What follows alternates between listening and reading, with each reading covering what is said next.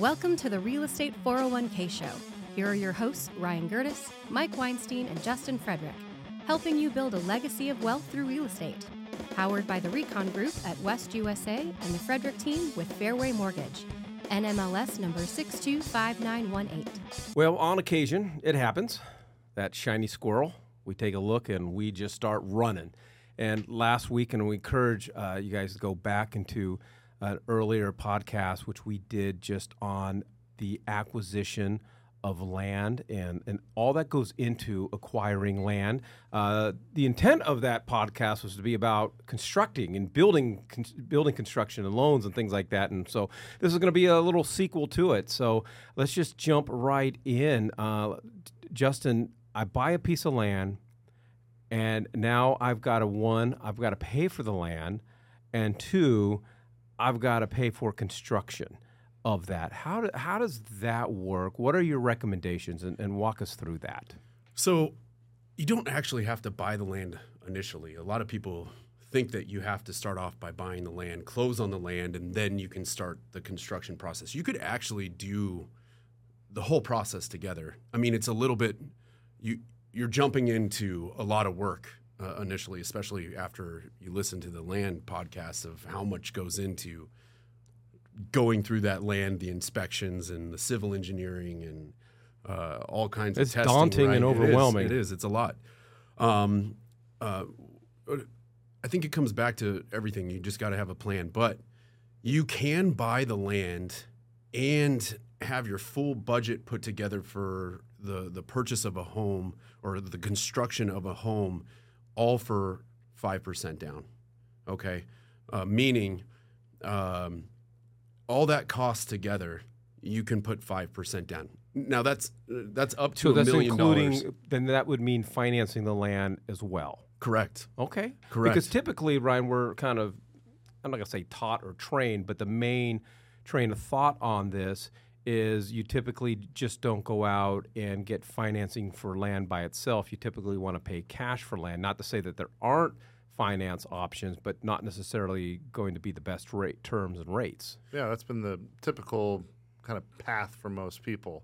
So where where did that myth come from, and and Well, and, and what's and the, Ethel yeah, from well, when Sun you're- City. right? when you're dealing with construction loans, it's it's not your your typical, not in every case of Fannie Mae or Freddie Mac or your conventional type of loans. A lot of times you're you're borrowing portfolio money, and portfolio money meaning banks money, um, and with that portfolio money or banks money.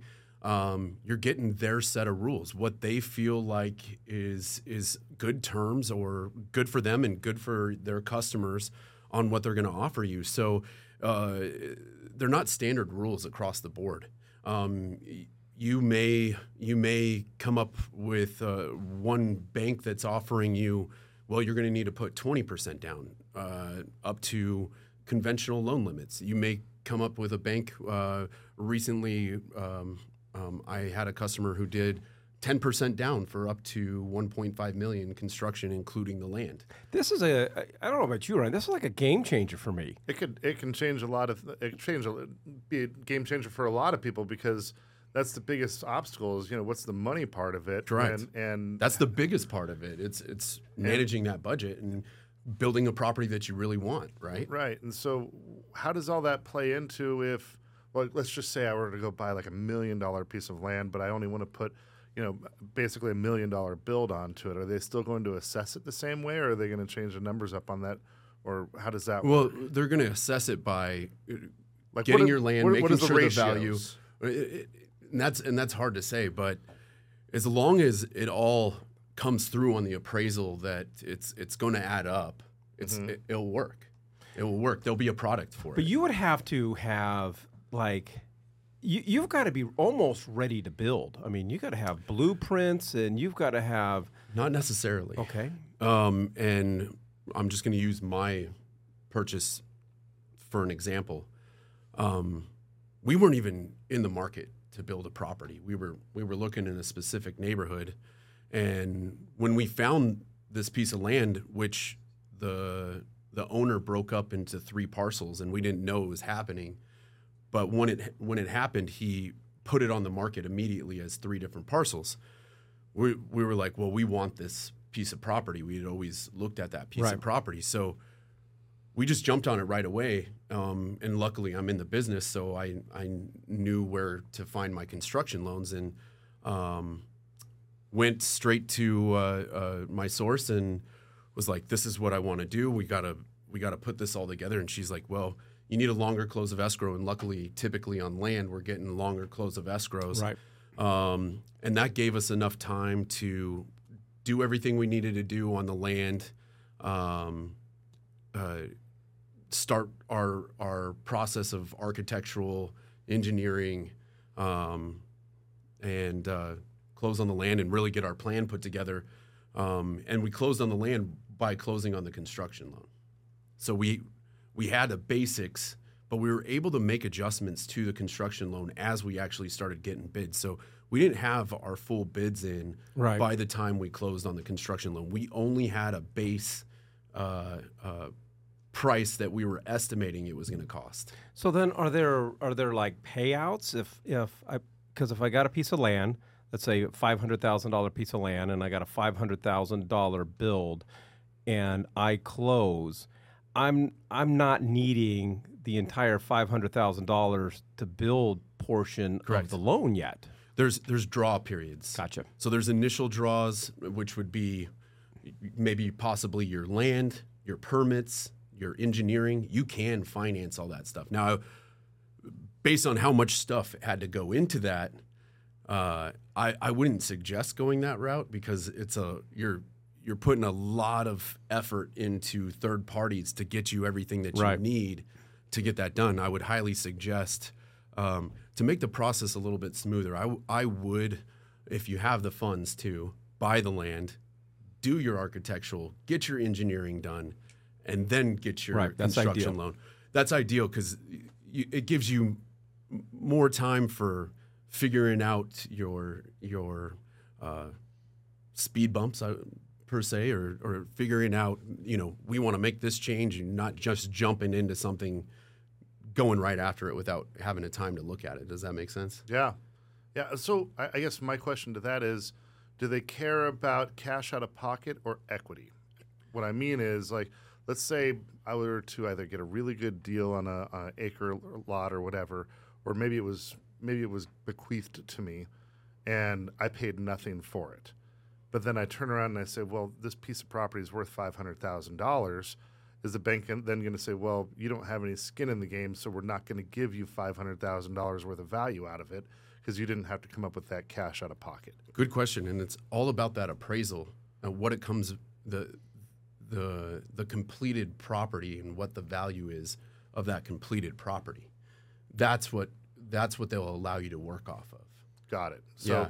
if I was given that five hundred thousand dollar piece of property and I needed a million dollars to build, and the appraisal said that it was worth two million whenever it was said and done, I could conceivably come out of pocket with no money and build that.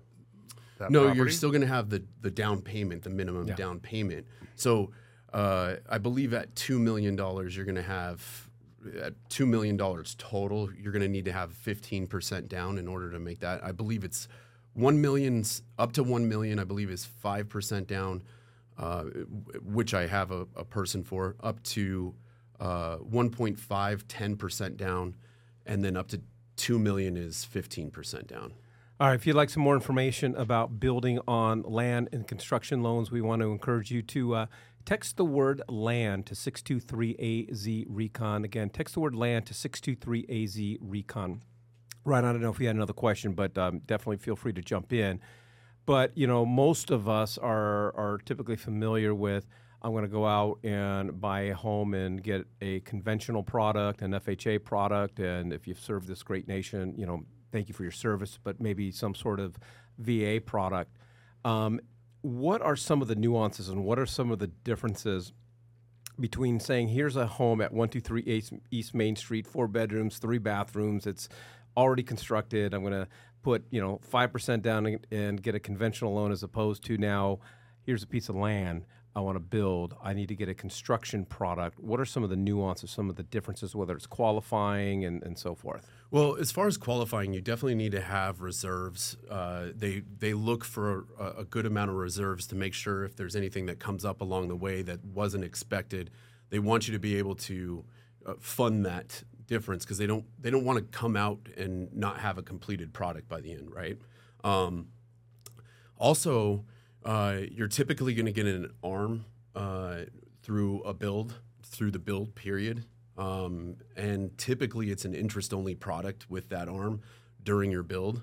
Um, but you're going to want to refinance that after everything's said and done. And some of the construction products come with a, a one and done close. So you, you'll close on the build, you'll be interest only with an arm. And by the time you're done, they're refinancing you with the same information that you had for free into a 30 year fixed note. Um, I, I I feel like that's those are the biggest things as far as the the qualification purposes because realistically, debt to income ratios are are pretty much the same. Down payments are are pretty much the same. Um, it's the reserves and and knowing that it's interest only in an ARM product.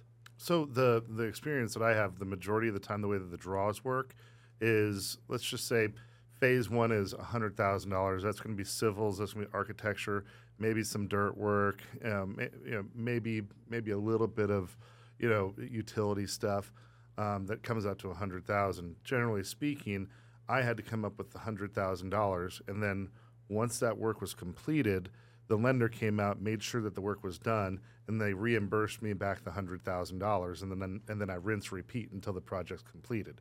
Is that how it's working over there with with with the products with no, what I, what, what, I, what we're seeing is the the GC gets all the invoices from uh, the companies that are subbing out the work. Um, once they receive the invoices, they're actually submitting back the invoices on the budget sheet, showing what the first draw is going to be, and then the GC receives the money, and then the GC dis- uh, distributes it to the other subs. So, the, is the GC with these products? Are they they getting paid up front so that they can go purchase materials, pay guys, and kind of get the ball rolling, There's, or are they getting paid after the the whatever that schedule was for has been completed? There's a percentage up front that you can take for materials. Um, so that that GC can hold those funds and use those with the subs as they go on. So obviously, after they're being reimbursed for the first set of subs, then they're they still have that money left over from the the initial draw that they can use for the other subs that are coming in afterwards. Got it. Well, I, I, I don't know whether either one of you really can answer the question, so I'm going to throw out a question that we may have to revisit another day. But I'm throwing it out there because I need to put you on notice, Curtis. We need to get Danny in here and talk about the GC element. But what? How do you? How do you figure out who's a respectable and a good GC or not? Because if the GC is collecting all of these invoices and the bank's paying the GC and then the up GC front. up front and the GC skips town, it's got to happen frequently.